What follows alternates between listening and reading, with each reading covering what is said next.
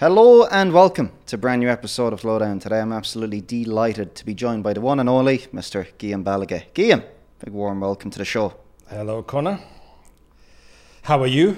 All good, all good. Um, been down in Miami here the last few days at Soccerex. Of course, we caught up last night at the regatta, Coconut, mm. Coconut Grove, I believe.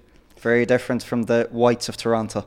Uh, I don't know. You tell me because I've never been to Toronto, but uh, it certainly was a spectacular place. I didn't see much of it because it was dark, but yeah, it was good to see. Good to see old people. Soccer Soccerex is about that, isn't it? A, a, a meeting place of people that you may only see when Soccerex is on.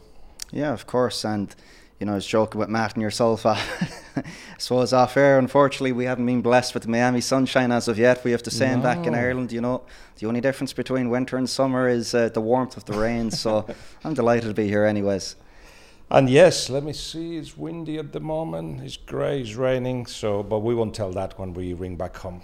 No, that's why the, that's why the cameras are faced this way today. but anyways, as we begin with every guest that comes on the show, Guillem could you please take us through your earliest football memory? Wow. Um, I think I was, uh, my parents for Christmas bought me a ball. I must have been three or four. There's a picture of it, perhaps that's why I remember it. And we had, uh, we didn't have a back garden because it was like cemented, but it was perfect for to play football. So I will be kicking the ball there for, for hours.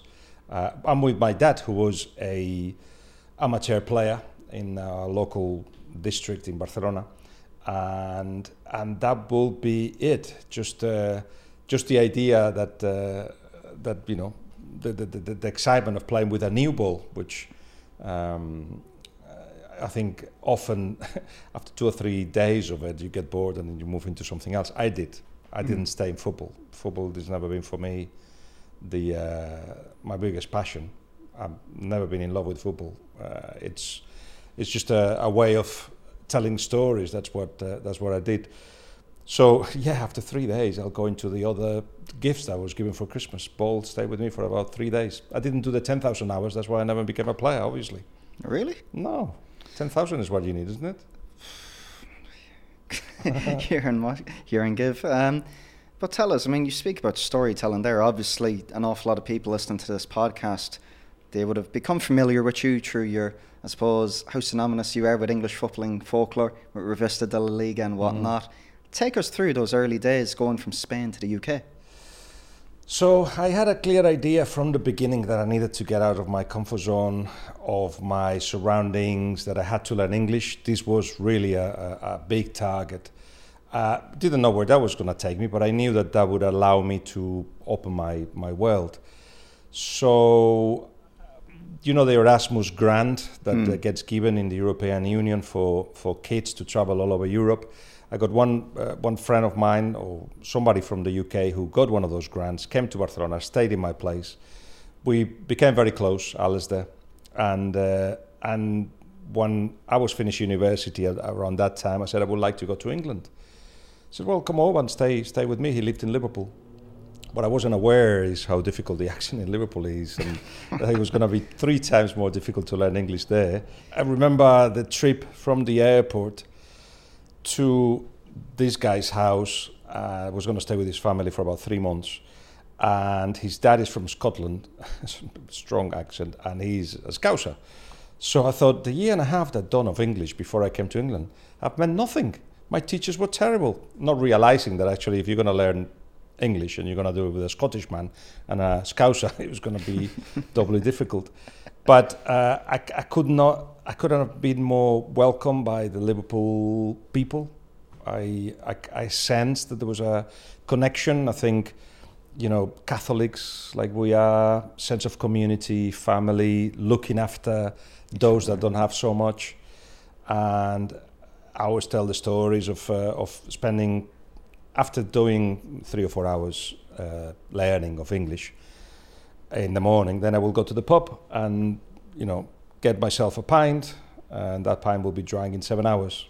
And uh, meanwhile, people realize that I didn't have a lot of money at the time, and uh, you know the, the, the butcher will bring a bit of a steak, and yeah, yeah, you can take you can take this home, or or somebody would have done a scouse, you know, stew and be like, look, there's a bit for you here, and uh, and straight away I felt I felt like home. So that was something that always helps, and I've had very present when, for instance. At the club I'm the chairman of, Biggleswade United, we invited Spanish coaches to come over. Uh, we made sure that they always were welcome and they never felt they were abandoned at any point. Because I, that's what Liverpool did for me. And, and you know, three months I was going to stay there. And a year and a half after arriving, Alistair said to me, I thought you were going to be here for three months. So I got the, hist- the gist of it and, uh, and decided to look for an apartment and, and live in England. Because at that point, uh, you know, I could have gone back home, like many did. Uh, mm. Other students that, that were like, oh, I cannot handle the weather, I cannot handle this or that. I never, I never looked around and thought, oh, uh, this is not what my life should be like, or uh, you know, I prefer whatever I left home. There was none of that. I just went day by day and I enjoyed it. Got to know more people, started developing my, my career as a journalist, never as a football journalist. That came by pure accident. And, and one thing led to another. I, you know, I fell in love. I, I stayed there, got friends, uh, and then that was, that was 10 years in Liverpool until I was able to move down south where more things were happening. And it's interesting because what could be mistaken for a soft landing, I suppose, at the start with the wholeness and the familyness of the community of Liverpool. You know, it was those three months, in fact, a year and a half, where I would say you would have learned an awful lot of soft skills, took on a lot of traits and characteristics that would have served you in your 30, 40 plus years in the broadcast industry. No doubt, no doubt. You learn from everywhere, there's, there's no doubt about that. But the first thing is once you come out of what you know and you have to adapt, uh, if you don't adapt, you go back home. Mm. That means you're not able to that, to adapt, to, to see what comes in front of you and to, and to beat it. I, I was able to, uh, naturally. It, it, didn't feel like a hardship at all. Looking back, thinking, where, where would that come from? And then I realized, my mother is an immigrant, and so is my dad. They were, they, as a teenagers, just before they were 20, um, they, they, they got to know each other and got married in Barcelona, but my dad is from the south of Catalonia, and my mother left home in the south of Spain, in Andalusia, when she was 13. Wow.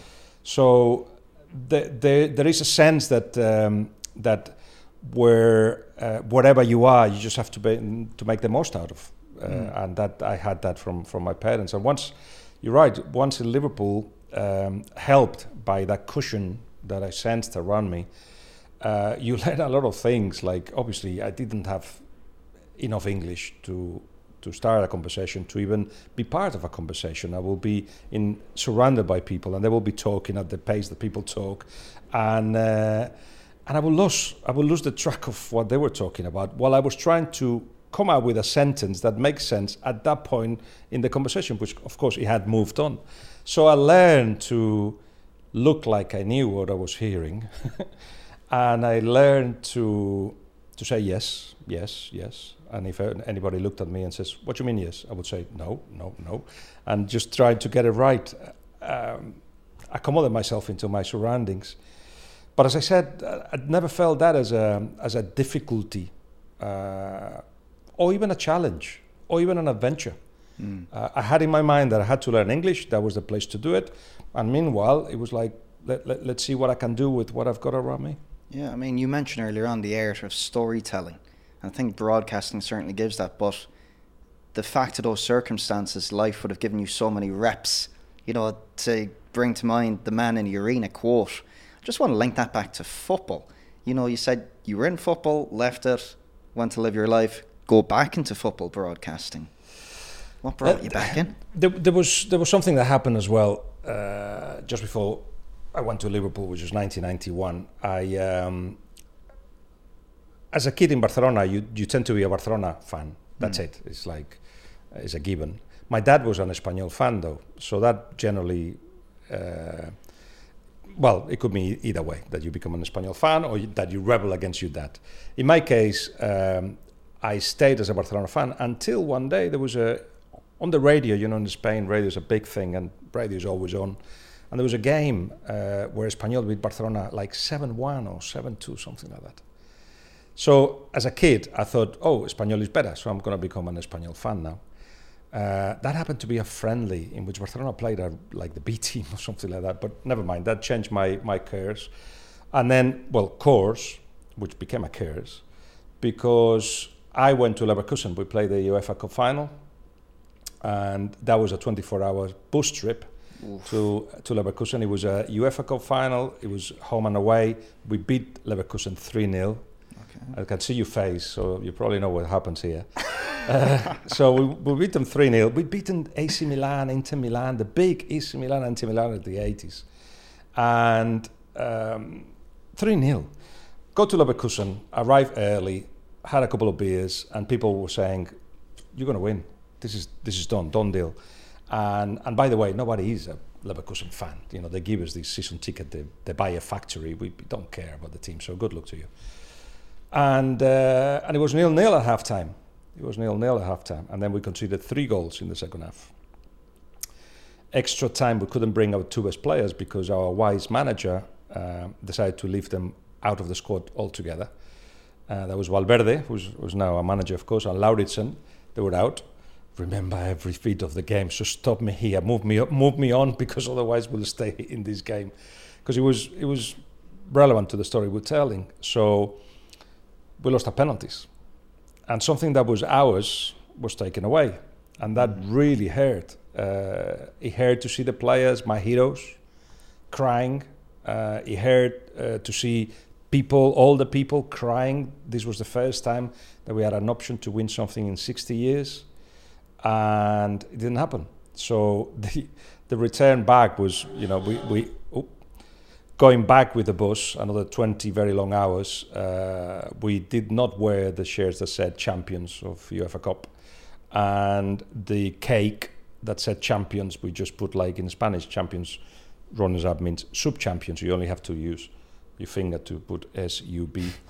Uh, so we did that, and I did not want to know anything about football after that. Didn't want to do just just was not interested. I went to england. It was difficult at the time this is 91 to actually know the results. I will ring home once a week on a wednesday. First or second question would be what did Espanyol do?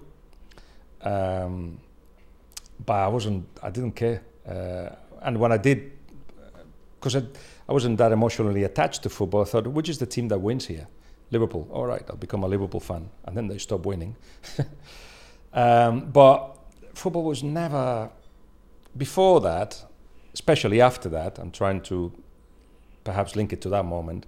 After that, football never became an obsession or I didn't want to be a sports journalist, a football journalist. It was not part of my of my plan. But it's amazing how football can emo- evoke emotions in the individual, and how you, as be it a player, as a coach, a broadcaster, journalist, have a responsibility to kind of evoke that emotion in others. And and yes, there's nothing like it. There mm. is nothing like it. Some of the, having said we're jumping from really not not being obsessed about football to then becoming the chairman of a football club. Yeah. Um, I've been part of Beagles United since 2014 and chairman 2019. The defeats and the and the victories, it's like you don't get a, any other feeling like that. So uh, you you have to be careful that doesn't become everything. Yeah, it's an interesting one. I'm sorry to interrupt, Guillem, because you know obviously in your esteemed broadcasting career, World Cup finals, Champions League finals, some ecstatic moments, and some big big games and players. Was being part of Biggleswade United like the last straw for you in terms of what more can I get out of this game from an emotional point of view? I, I didn't I didn't do it like that. Um, big games, yes. I mean, the, the, that UEFA Cup final was big in a negative way, but we won two cups after that with Espanyol. Uh, when it wasn't expected, we won the European Championships uh, in, in, in, in 2008, and it's like, what? Spain was never ever going to win anything. And then we win the World Cup, and, and I was there, and I knew the players, and then we win the European Championships again. Uh, and then being close to the Liverpool people, and, and we win the uh, the Champions League in such a way in Istanbul, and I write a book through it. So, that yeah, there has been all these highs, mm. and mostly because I knew the people involved, not so much because of the result or the performance, but I knew the people that that made those things happen. I knew the goalkeeper coach that had told the goalkeeper of Liverpool how the penalties were going to be taken. Uh, so because I knew all that, it just made it closer to my heart. But when you actually have got the opportunity to start a project, it doesn't matter how big or small, and you lead the way, and you've got an idea of how we should play, and we've got an idea what type of coaches and what type of players we should have, and and all that gets reflected on onto the pitch, and then you win or lose. There's nothing like it. Uh, that was yeah.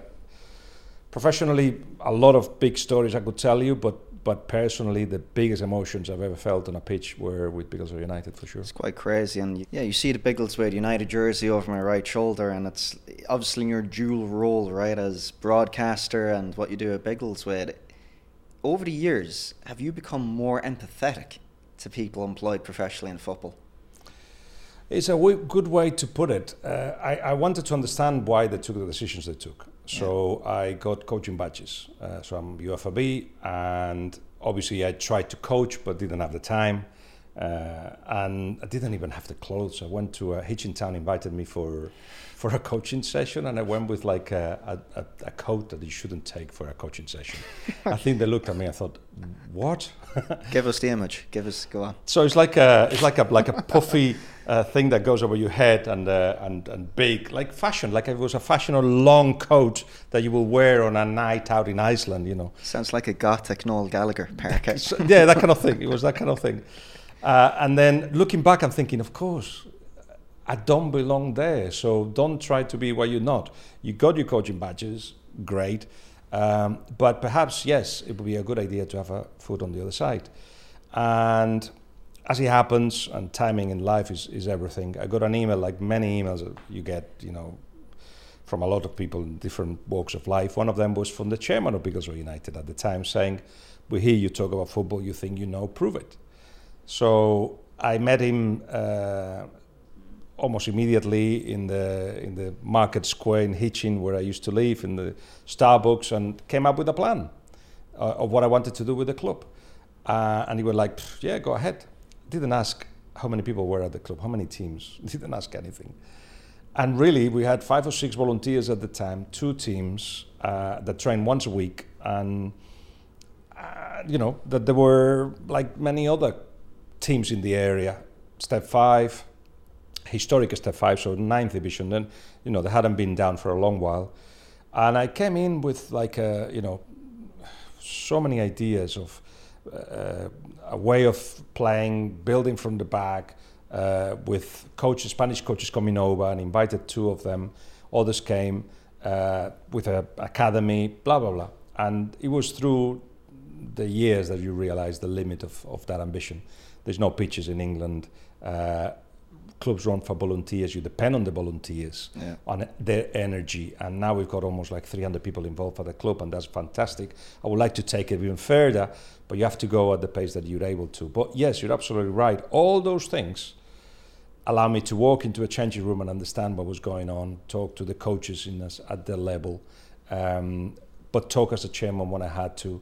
First director of football, then chairman uh, talk to the fans, understand what the media, ours and outsiders uh, need, uh, and all that you can then apply to, I would say, different things. To the books, when I'm writing about coaching or leading, I know what I'm talking about because I'm in my own little way, I'm putting it in practice. Coaches see me as, a, a, as one of them. Uh, Unai Emery calls me the, uh, a manager's journalist because he I am interested much more about what the managers have to say than the, what the players have to say, and and all that has meant that the conversation is quite equal. Uh, mm. I don't go to interview people as much as I go to meet them for dinner, and they well they're happy to join me for it because they think somehow that they're also going to get something out of it. Of it's course, not just yeah. then than gifting away. But uh, and and that comes on the back of all those experiences. Yeah, but you exactly that. You are the sum of all your experiences, and that allows you to be authentic. Once you're authentic, no matter who you're in front of, you become equally relatable. And it was interesting. I bring it back to last night. I don't know if should be bringing up when we were at the bar, but. Uh, you know, it's funny how the tables have flipped because I've asked that question. What is your earliest football memory? Probably 150 times now at this stage, game, and for the first time ever, the tables are flipped on me. Because I have to say, one of the very first football memories I have was I told you this last night, sitting down together as a family, watching you do the La Liga Sky Sports show on a Sunday evening. To be there with my toasted sandwiches, an eight, nine year old kid just watching all these different, like exotic Spanish names, and it was just so far removed at the time from English and Irish football you'd be accustomed to. It was so exotic. But uh, the second part I have to that was Revista de la Liga. Don't know if you remember. It was on a Tuesday night. Of course, I remember. Yes. It was on UK time, five thirty, six p.m. It used to always clash with the dinner slot in our house in the west of Ireland. I just had such an affinity at the time for this Valencia away jersey. It was like blue at the top here. It was like yellow and red stripes. I used to go outside pretending I was Marco Di Vaio, a wow. seven, eight year old kid, full jet black hair, thinking I'm this bald headed Italian striker. Be shouting Di Vaio, kicking the ball at the garage door. The mother's coming outside screaming, hey, Connor, get the oh, yeah. back into the house. So it's. Uh, let, let me say, through the years, I've heard many stories about about those those things and, and how important Spanish football for, was to people and the fact that they all watched it. Never ever has been explained like this to me. I'm telling you, and I can picture the family sitting around a television to to watch what what, what I thought it was interesting to them because it's different. What I didn't realize at the time, but I wanted to do, was to actually give it context, three dimensions, tell tell stories, tell who these people are, and yes, the exoticism of all of it. I did not realize, or never been told to me in the way you explained it, what an impact he had. Mm. Uh, hmm. I understand a lot because I, you know, still go around uh, and, and people want autographs and want, want to tell uh, photographs and want to tell me the story of that story or, or yeah. similar stories and what an impact he had Spanish football. Uh, and it is what you say because it was so different to everything else that you knew. But it was so well explained. I think we did a really good job on, on doing that and uh, and and opened up the world. We, we opened the window to Spanish football and Spanish culture, but it opened up a world for many of many like you uh, who uh, and, and many other coaches who actually have been fascinated by football through it, through Pep Guardiola, through that Valencia, for instance, yeah. and have wanted to be part of it, either by going to Spain or learning through coaching. But they wanted to put in practice that coaching they had that had impressed them, and in some cases obsessed them when they were kids. So it's amazing. It's amazing that uh, that all those things happen through through television and through football. It's crazy, and I remember as well how your fandom kind of comes into play because I think I told you this too. I'm a huge Chelsea fan, but anyways, sorry, but uh, you know what? It was everything back in the day because you had no Twitter. Sky Sports Transfer Centre wasn't really there. I remember vividly the January of 2004. Chelsea were so close to signing Joaquin, and I was just like, you don't know this guy is going to be absolutely incredible. I was watching him doing Elasticos for Betis at the time. Little do I know, like up until last season, he's still playing for the club. 2011, the same noise around Kun Aguero going to Chelsea. But then, transfers aside, you have obviously Pep Guardiola's Barcelona intertwining with the rivalry between Guardiola and Mourinho. And at a time where football was capped, especially like if you're like in Ireland and you can get free Champions League on a Tuesday, Wednesday, it's just like, look, we can't get enough of this. I want to watch more La Liga now. I want to see this relate. I want to see this budding rivalry now. Mm-hmm. And so you're just living vicariously through these people for the weekend. I remember, like, it was just yeah, and, and the expectation alone. As you say, yeah, as there was on Twitter not so much information about foreign football in, in the newspapers, uh, the only source of information you had at the time was either me breaking stories about transfers, because uh, News wouldn't be interested hardly about anything else at yeah. the time, so it was transfers only, or uh, obviously the Saturday and the Sunday games, and and we I would always make sure that as well as analysing the game, we had a good guest on one hand, and also that would tell stories related to to the week or to the teams, and Revista de la Liga. Uh, Revista was uh, an idea I had, which is very closely. Uh, it's very similar to the radio shows that in Spain uh, take place at midnight. Radio, as I said, a big, big medium and at midnight is the biggest shows, and it is football related shows.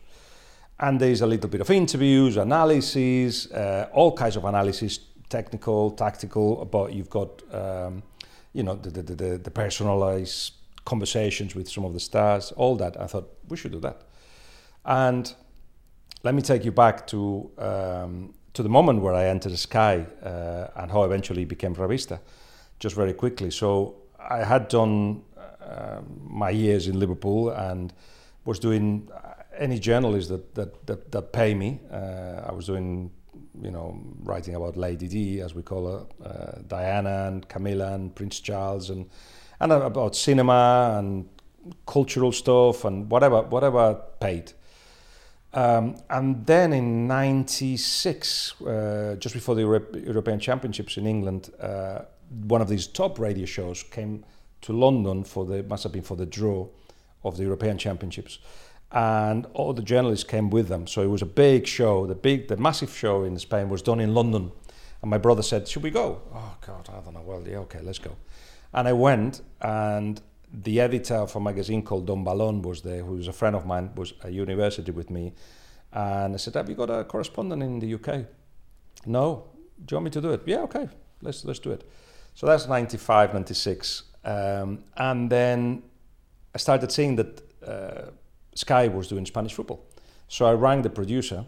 Now, this is how I remember it. I spoke to the producer recently. I said, it was not like that. I said, well, don't tell me the truth because this is how I remember it and I'm sticking to it. Uh, so I, uh, I rang him, Dave Lawrence, and I said, uh, you doing Spanish football on Sky? Yeah, yeah. Uh, I'd write for Don Balón, which is a football magazine. Can I, can I tell the story of what you do? And, oh yeah, come and see us.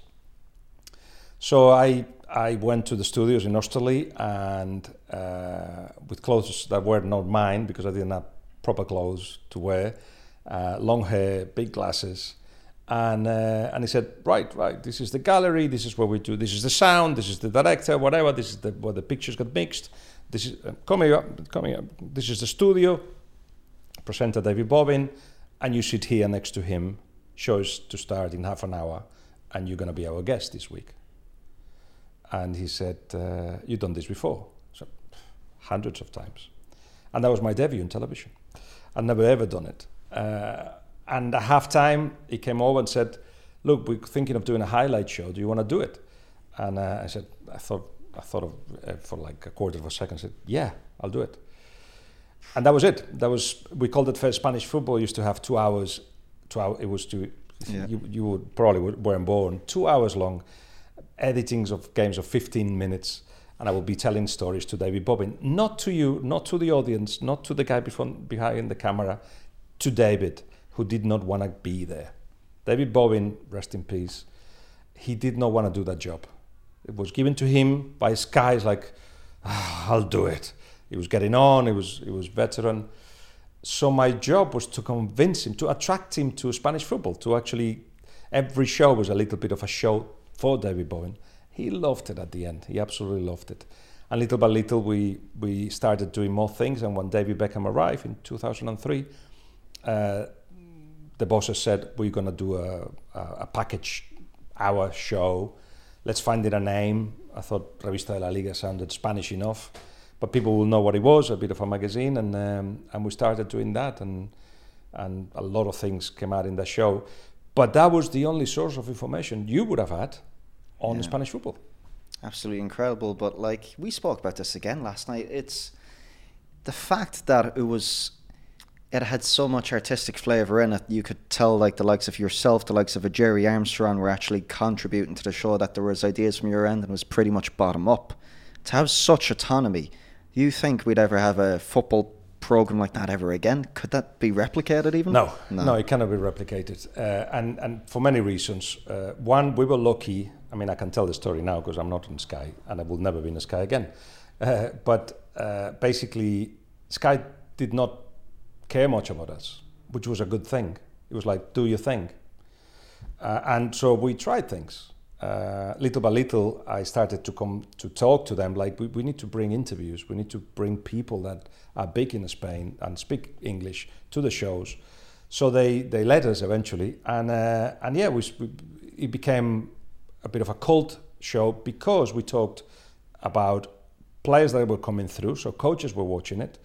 Um, that cultural thing that kids like, uh, the the the wapa moment with the skillful uh, pictures. Um, you know, th- there was all that, and Sky were like, yeah, yeah, just just keep doing it. There was no, there was no, um, there was no need to make it look like anything else that was on Sky, and that that helped the program immensely just purely, purely authentic. And it's amazing the pop ups I'm having. Ian Harte moving to Levante in 2004. Yes. I remember that cultural piece where I believe you went out and interviewed him, in fact. Yeah, well, yeah. At, at, that point, we were big for everyone. Yeah. Uh, for the audience, but for those players that were going there, they want their story to be told properly. So in 2003, David Beckham goes to Real Madrid. And I was close to him already because I was trying to find out what was going on. He was very helpful. Uh, and I, I, get to know his family. Parents were separated at the time, but uh, his mom said, "You look after my David." And I realized one of the many times in which I realized there's a personal story to every headline. So this big guy is going to this big club and it's a big story, but his mom wants his kid being looked after. I love that. Uh, so I was supposed to do that, to actually look after David, or one of the many that did, because of course you you don't have the language, you go to a new country and a new uh, club like that, uh, where I see all the all the uh, Netflix documentaries and I see how well they all talk about David now, the former Real Madrid players, and I think you're all two faced. Yeah. You did not want him there. You weren't happy that he came. You thought that he was just a mannequin. You thought he was a, you know, somebody who only cared about fashion that's what you told me. I heard you say all this. I won't tell you who they were, but but David actually conquered them. So so that had to be told. And I will I will be going to training, and we could see them train, and we could talk to them uh, after training. And he very humbly passed me his number. He's a compulsive text messaging person, and we spoke a lot. Um, one occasion, my back was killing me and uh, and it's like, oh, our fish is really good. Just come and get. It says, David, you cannot ask a journalist to actually go inside the changing room to be treated by the physio. Come on. So I even had to tell him the, the, the rules. Uh, but we went out with him and Victoria, and, and I understood a lot of what he was going through. But then eventually I said, right, we, we, we, we need to sit down and talk and, and, and do an interview, which um, which we did. Uh, Revista La Liga was one hour show at the time. And uh, remember Dave Lawrence still producing the show. Um, we go to Madrid, you know, like here, three cameras and sound man and everything else. And we are in a Spanish restaurant that they serve you the food, first the starters, uh, like the prawns and the ham, and we ask for wine, and then comes the meat, and then comes the fish, and we had all of that. Eventually, Victoria joins us or whatever. And um, so we, we were going on, and, and at the end of it, um, I thought, this is, this is gold, right? This is gold. What I used to do is spend three days every week in Spain, do an interview like that with other people, and that will go into Revista, be like three minutes. So they will check, you know, get a sentence from here, a sentence from there. It was a three minutes for the show, five minutes maximum. There was no podcast, there was no social media, there was nothing. Three minutes. The rest will be thrown away. And I thought, I've been an hour and a half with David Beckham relaxing here. Both of us a little bit pissed because the wine was really good and it went down very well. And I thought, uh, Dave, this has to be an hour show. No, no, we'll do five minutes. What do you mean five minutes? Maybe 10 minutes, maybe one part. No, this has to be a special David Beckham. So eventually it became a special David Beckham, um, which he's very happy about because, again, it was just a guy. At that point, it was just a guy, not David Beckham that we all knew um, just making a life in another country. That went on, uh, and I met him a couple of weeks ago, and and somebody filmed it. I think one of the crews of CBS, uh, one of the cameramen, filmed it. Uh, didn't realize we were being filmed. The the look in his eyes is of, "Hi mate, how are you?" like a friend, and and and I feel the same towards him. Uh, it was a big hug. We've seen through the years anyway. But uh, but every time we see, it's like, yeah, there was a time where we looked after each other, and uh, and I'll always be grateful, and I hope his mom is as well. Don't doubt that, and it's very, very rare nowadays, to the best of my knowledge, to have such a relationship between a journalist and a global superstar as such, where you are in fact treated as the close confidant. So it's not it's not a responsibility to be taken lightly either. No, but if you do it once, twice, three times, four times, ten times, is is because whatever it is, the the unwritten rules that I use mm. for these relationships are the right ones. Yeah. And I think it has to do with you use two percent of what you know, um, but it's enough, uh, and and it's the kind of stuff that helps, not that that that that kills people. Um, the, the, there is the feeling, as I said earlier, that I, I'm a I'm a different type of I don't know communicator. Um, I, t- I try to tell another story, not just the, the, the headline story, another story, and and at the end, just imagine yourself. I mean, you of course are in football, so imagine yourself actually being in La Liga or in the Premier Premier League, and everything you do is is is talked about. It's in the papers. It's in radio. People that you never met and never gonna meet are talking to you about that. Wouldn't you want somebody to actually develop a relationship with that person and, and, and get the story told properly. And that's, that's what's happened with so many through the years, with Rafa, with, with Pochettino, with, uh, with David Beckham, with, uh, you know, so on and so forth. Final, final, finally with uh, with Leo Messi as well. It's absolutely crazy. I was just going to mention, like you've been there for Beckham the player, Beckham the superstar, Beckham the owner. Yeah. And speaking yeah. of synchronicities, with the great man to your left hand side, the latest project being the latest edition on the career of Lionel Messi, which like Messi and Beckham coming together like a tour de force here in the magic city that is Miami. I mean, Guillem, you would have had a first row seat to that transfer more than anyone else too. Well, I, I, I, broke the news of him joining Inter. Uh, I wouldn't say by accident; those things don't happen by accident. But it's funny how it happened, as uh, as we're talking about anecdotes and stories because obviously I had I had been told the whole real story about Barcelona, the fake interest, mm. uh, you can call it that, and and the fact that uh, Leo wasn't falling for it, while everybody else was reporting that that he's about to join Barcelona almost, the Saudi Arabia interest as well, but of course that that at some point Inter were almost there. The end of May, according to to Jorge Mas, the, the co-owner of Inter Miami. At the end of May, he wasn't sure if Leo was going to say yes. Because Jorge, Messi's dad, had actually put everything in place everywhere for him to actually decide where he was going to go, which is a difference to his time at PSG because he did not have much of a choice there. And I think when you go to a place that you kind of, you know, not forced, but certainly that you haven't thought about it properly, you don't enjoy it as much as you know coming to Inter Miami, and you can see how happy he is.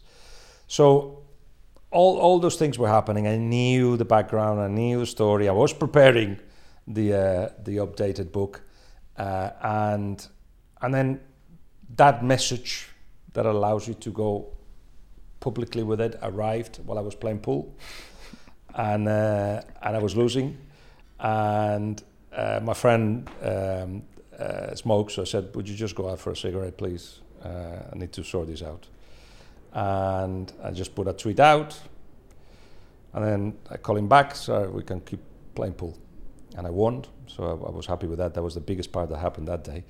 And and yes, it's then it obviously became it became huge, and you know everybody picked on it. And uh, I, but as you say, it was uh, what a what a what a mix of um, superstars but as as today, Xavi Asensi, the uh, uh, one of the directors of Inter Miami, was, yeah. was saying, uh, he uh, you know that the stars aligned, you know, a year earlier or two years later wouldn't have happened, but at that point it did happen, and and I think everybody's very happy with that. Yeah, exactly. And look, for me, it's a case of you look at the age of Lionel Messi now and what an esteemed career. I mean, for me, the greatest to ever play the game. But you'd expect at his age to be slowing down, if not, if anything at all. Things have been speeding up since the 2021 Copa America win, Barcelona exit, PSG, the ongoings in PSG, the World Cup win, the PSG exit, Inter Miami, it just doesn't seem to be slowing down at all. Yeah, but if, if you will recognize this as a coach, there are players where you don't have to tell them anything. Mm. They come out into tra- into the, the training session and they're ready, and they finish the training session having done, having given everything. You know those players. When are you going to tell that player, right, slow down now, or go slower now, or don't go so hard? You can't. So in the case of Messi, he who during the years had to identify where his body was and how far he could take it. Uh, there was a time when he had to, you know, as a, as a kid, had to stop drinking Coca Cola and, and, and eating pizzas. Um, and then he got to a point where he had to go to a nutritionist in Italy when he was in his mid 20s because he had injuries. And then he realized that he had to do a little bit more gym. So all those things mean that he's, he's, he knows his body perfectly well. And now he's in a place where he can actually push himself to a limit and that you know trains very very well because he knows that how you train is how you play but obviously on a game um, needs the right conditions for his talent to shine. And when you have that talent you better create those conditions. Argentina have done it with a with a whole squad that look at him in awe. That's important because they do the extra mile for him and they win for him and they they he, they let him lead. That had not happened with Argentina before. And and now with Inter Miami, you've got a team that is surrounded by he's surrounded by friends. Luis Suarez. Oh, sorry, he hasn't arrived yet. Um, you can't be revealing that game. Sorry. Well, there you are. That's your exclusive for the for the show. um, with with obviously Alba, with uh, Sergio Busquets. So with David, who they've been in touch with, and I was trying to think the other day. I think I I, I actually arranged something that David asked me to do, that Leo had to do, and then kind of I put them together. Just it just came to me. Um, but they've been in touch for a while in the way that football players are in touch. Maybe now through Instagram a little bit more. And and yeah, um, he he's surrounded by good people. The context is being developed into mm. Miami. Um, I think everybody's shocked by what he means and what he is and what he brings. Yeah. Uh, the MLS, Apple TV, Adidas, even, and certainly Inter Miami and the media around Inter Miami. Everybody's shocked. I think he's also trying to come to terms with, you know, he was in elite football in, in, in Europe, and now he's at a, a different brand of football with a stadium that is not theirs and, and a bunch of things. But um, slowing down, maybe not, but certainly now he's going to push his body to actually get the team to win. He's going to do that. It's incredible too. I visited uh, the Inter Miami campus August 2022 and going back there yesterday, which is November 2023. Like, it's insane to see the change in the space of a year of what one individual can have, the domino effect on a club. And in fact, at the GIS course yesterday up in Fort Lauderdale, uh, the sporting director, Chris Henderson, in fact, you know, he acknowledged that with the oncoming of Messi, that uh, the goalkeeping coach of Inter Miami received a very stern phone call from Mr. Messi the morning of his first game at 7 a.m. asking him why hadn't the goalkeeping reco- report been done for him. He was there at 7 a.m. drinking mate, and it's like, it's interesting the effect one individual can have. It's like the coming of the Beatles. I mean, at Soccerex today, was every second or third word not about the great man himself? Yeah, yeah, it's, yeah, it's absolutely, insane. absolutely. And you get it obviously with Messi. I don't want to compare him to Cristiano, but Cristiano mm. has, has, got the same effect. Uh, doing the uh, biography of Cristiano, many of the coaches at uh, at Manchester United were saying, not Sir Alex because he didn't dedicate himself to coaching, but the coaches that he brought, it'd be like we run out of exercises, we run out of things to do but and there was and again there was on the internet that will give you all this or YouTube will give you all these options. So uh, Cristiano will just pass by where the coaches were, always doors open, of course, and he will shout, "Tomorrow more." Eh? No, that was that was a bit rubbish today, which will be like, ah, come on, Cristiano. But everybody won on their toes, and coaches have been telling me until one or two or three in the morning, just making sure that what was going to happen the next day was going to be top because you're talking about pure elite. And it made everybody better.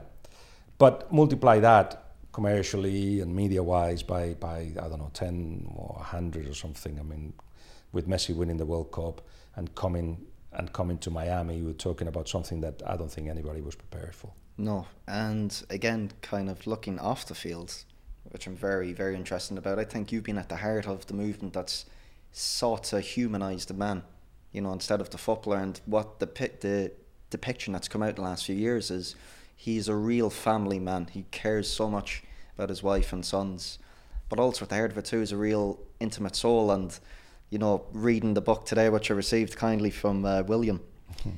reading the last chapter, it's it's amazing how much he puts his soul on the line. And I cast you back to the night before Argentina Mexico. That six-hour mate chat with Rodrigo de Paul. Yeah, absolutely fascinating.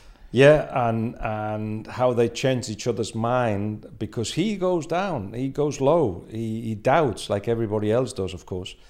But that is what De Paul and others did in those moments. No, no, come on, let's go, come on, up, come on, up, and uh, and that's why everybody's great is grateful that they had that surrounding and that group and that energy being created uh, where nobody was allowed to to get away, nobody was uh, isolated nobody was inside a negative thought for too long. And and yeah, uh, sometimes it happened to Spain in 2010 as well. At the feet, just uh, gets everybody, yeah, yeah, yeah. Makes, makes everybody uh, feel closer. And in terms of uh, of his personality, he's so I presented about eight events, commercial events with him, and since he was 22 or 23, and I could see the difficulties at the time of communicating and he he will be really relaxed with kids around kids in the green room.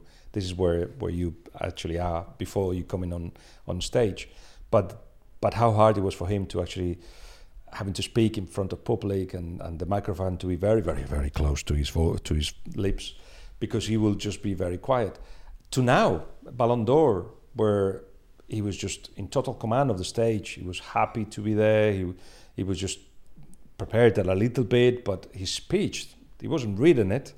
So there's been a, a big advancement on it. And, in and, and parallel to that, I think he has felt uh, comfortable opening up a little bit. And I remember when he came to Paris, uh, he gave a bunch of like five, six minutes interviews to uh, to some of the media there, um, chosen media in China and Japan and Spain, and, and I was one of the privileged ones to do it for the BBC. And I thought, you know, I'm not going to ask him about why this happened and his tears leaving Barcelona. I'm not going to ask him about, you know, meeting ne- Neymar and Mbappe.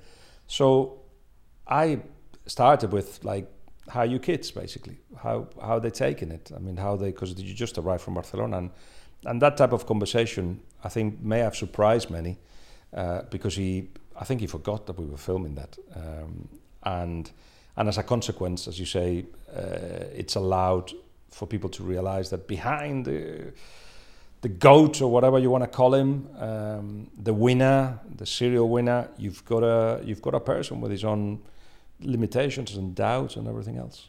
Incredible, and you know if he didn't do enough, I suppose, to win the affection and adoration of many Argentinians with the 2021 Copa America win, it was interesting because I liken the last World Cup to that of the Bronco and the Bobo.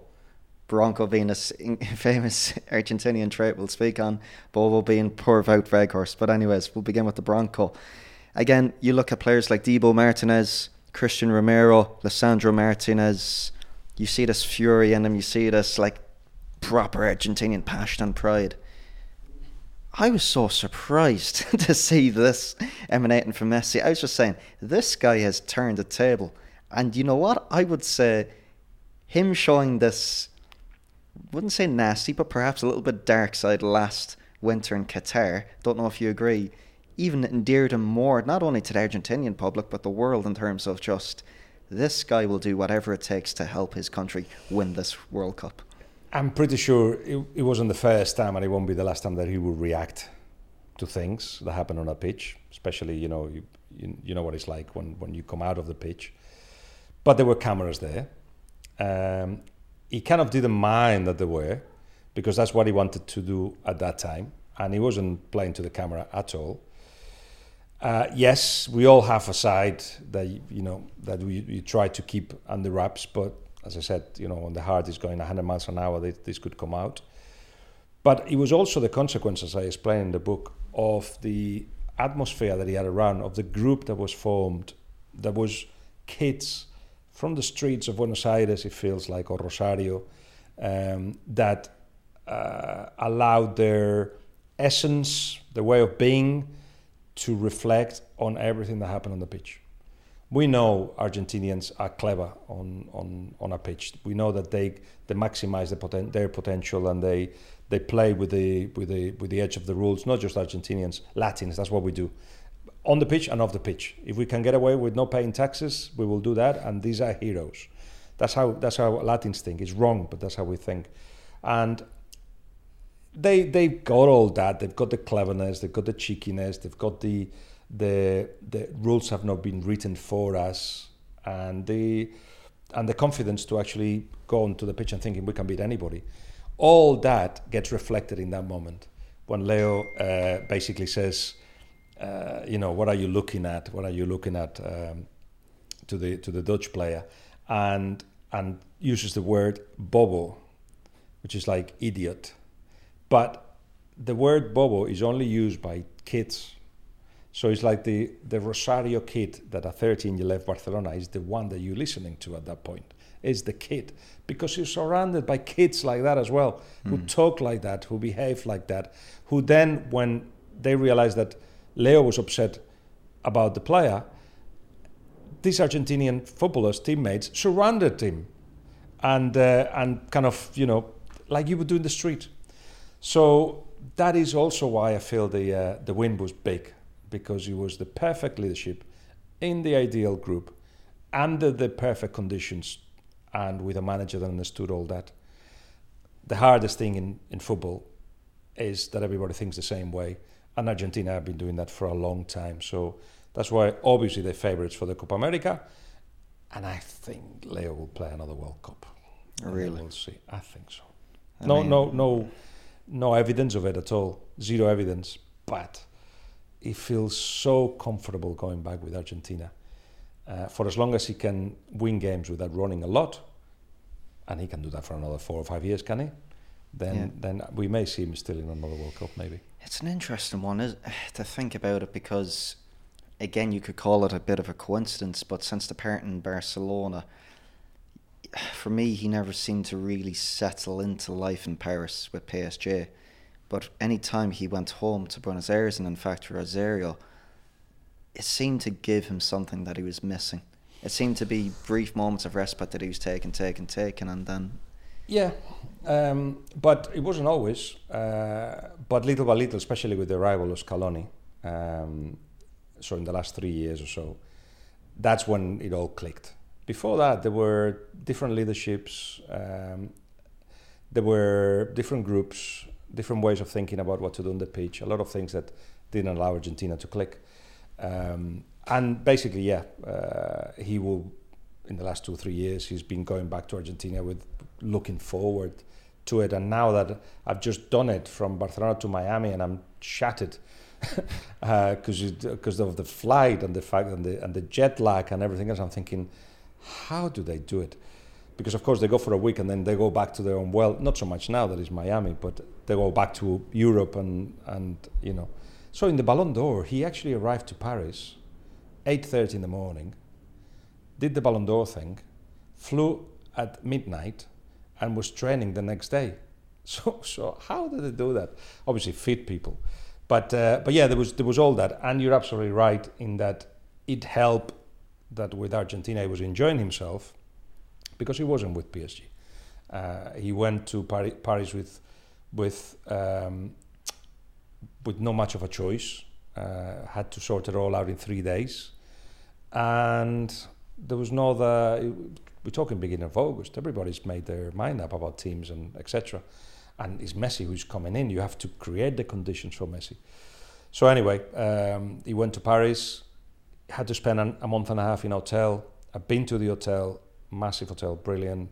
You know, the room was huge, but he's got three kids that don't stop, and he had to get into a van to go to training, and that's an hour. each way, uh, and the weather wasn't great, and finding the house wasn't great. And then he got COVID, he got injured, he got COVID, bad COVID. Uh, it took him a while to recover, and all that meant that that the first season was gone, and he hasn't peaked at all.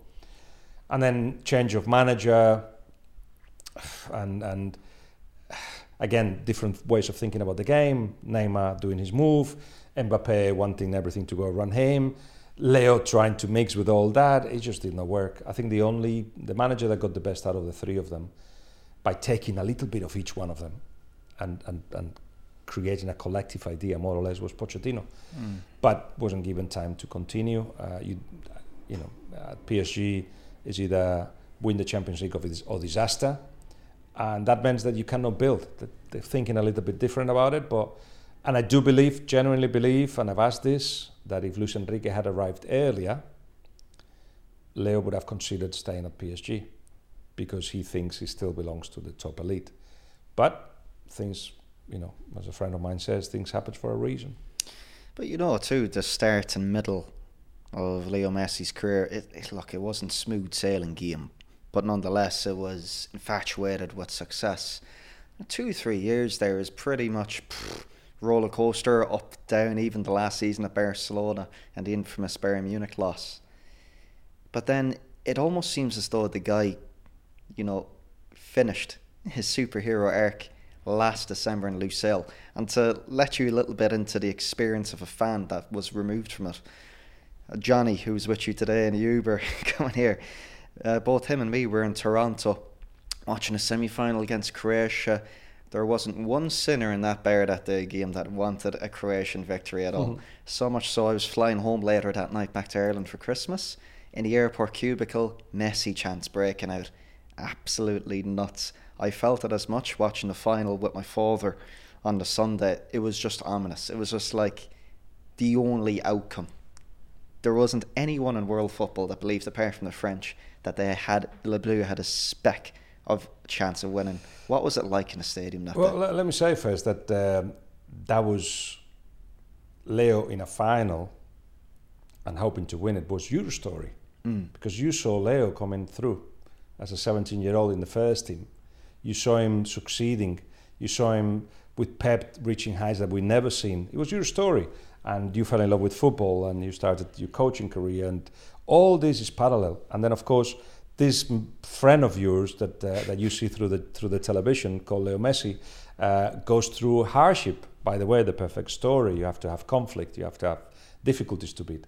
And then you know we're thinking this could be the last World Cup. This could be the last group stage that he's in. This could be the last quarterfinals. This could be the last final, and uh, and he wins it for you.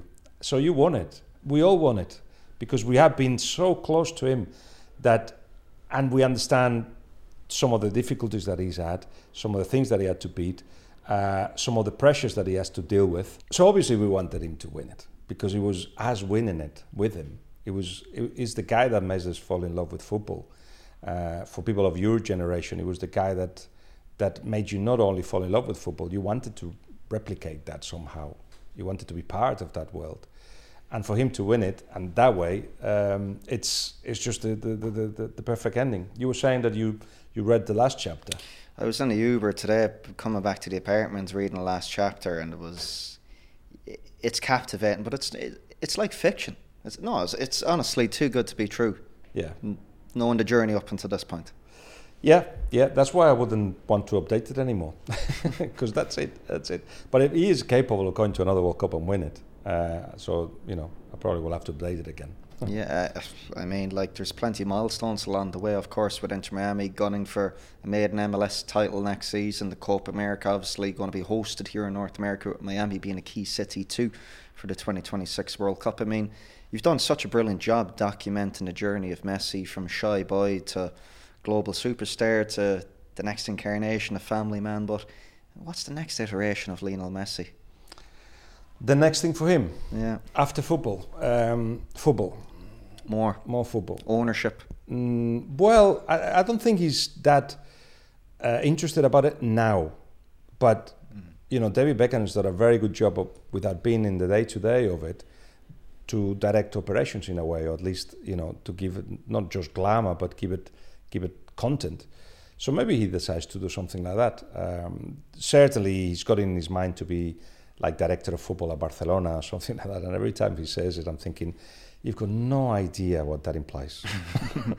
because there's a lot of calls, there's a lot of trouble, there's a lot of work behind the scenes. What he wants to do really is to be the advisor of the chairman and to ring him and say, look, uh, there's this player that's very good, you should get him. I think that's what he wants to do. But but in any case, it'll be something related to football. He doesn't see football as, you know, like many players when they retire, they're like, I had enough. And I know many of them. I couldn't tell you the percentage, but it's a big one. They don't want to play football anymore. They had enough.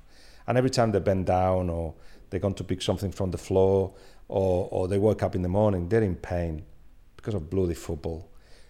Yes, it was their career, but they burned out. There's many of them. Uh, not the case of Leo. Uh, he, uh, I do say in the book that somebody will take the ball off him. But I was debating with that sentence because it's like, but they won't because he'll get it back. And of course, once he gets it back, you cannot get it off him because he'll dribble you. But you know, metaphorically, I was trying to say football will move on, mm. top football. Um, and then we all we will all feel orphans because even if he advises and does interviews or does documentaries or does his autobiography or whatever, we'll never see him kick a ball. Again, we won't travel anywhere to go and see Leo Messi kick a ball, and we will not see another Leo Messi in our lifetime. Uh, that's that's obvious. Yeah, think you have to mark your words now too. Like, but I mean, turning the tables on you, Guillem. I mean, I think it's been a captivating story in terms of you know beginning as that kid that got the Christmas ball, uh, got the football for Christmas, to moving to Liverpool as a student to working your way into broadcasting, the early days of Revista. You know, we speak of next iterations, but football nowadays and social media. It's, uh, I go back to this idea that I, I, don't love football. I, it's not my passion. Um, so I, I, see it from a little bit of distance. Yeah. Um, it hurt me. There was there was uh, there was a time where I was one of the early ones to have a web page. I was one of the early ones to go on Twitter, and and at first Twitter was a place for communication, conversation, breaking news. I didn't have to do it uh, because I could have just rang Sky Sports News for it. But what I always did is like at the same time as I put it out on Twitter, Sky Sports News will, will know about it and will do a phone call on it. So it'll be like similar time. Obviously, I, I see that I saw the potential of Twitter and helped me improve my career because people knew what I was doing instead of me telling them every time I met them. And and now in Soccerex, the amount of people that come over is like, oh, congratulations on your career, and uh, I love what you're doing, or I keep watching you and whatever. And you're thinking, if it wasn't because of social media, they, people wouldn't know what I do. If you mind me asking, what's that like? Because it's the woman in the red dress phenomenon. Like more people know you than you know them. Uh, like it's it's every time I I get something like that, it's a clap in the back. It's like, well done. And who doesn't like a well done? Mm. Uh, it, it, it's that. And if I've influenced even, you know, 0.1% of anybody's life somehow, what a, what a success that is. But but yeah, you, you were saying you were talking about social media. So I, I, the first time I, realized something had changed was when Fernando Torres goes to Chelsea, and I broke the news and I was I was a scout. I'm, a, I'm an adopted Scouser. I've been lived I lived there for ten years. I love the club. Uh, would be my English club if I didn't have Biggleswade United. And and everybody turned against me. Liverpool fans, death threats. You could get into direct messages. I think at the time I was getting all kinds of insults. And it's like, I've just told your story. I've just told you what happened. It's, you know, don't kill the messenger.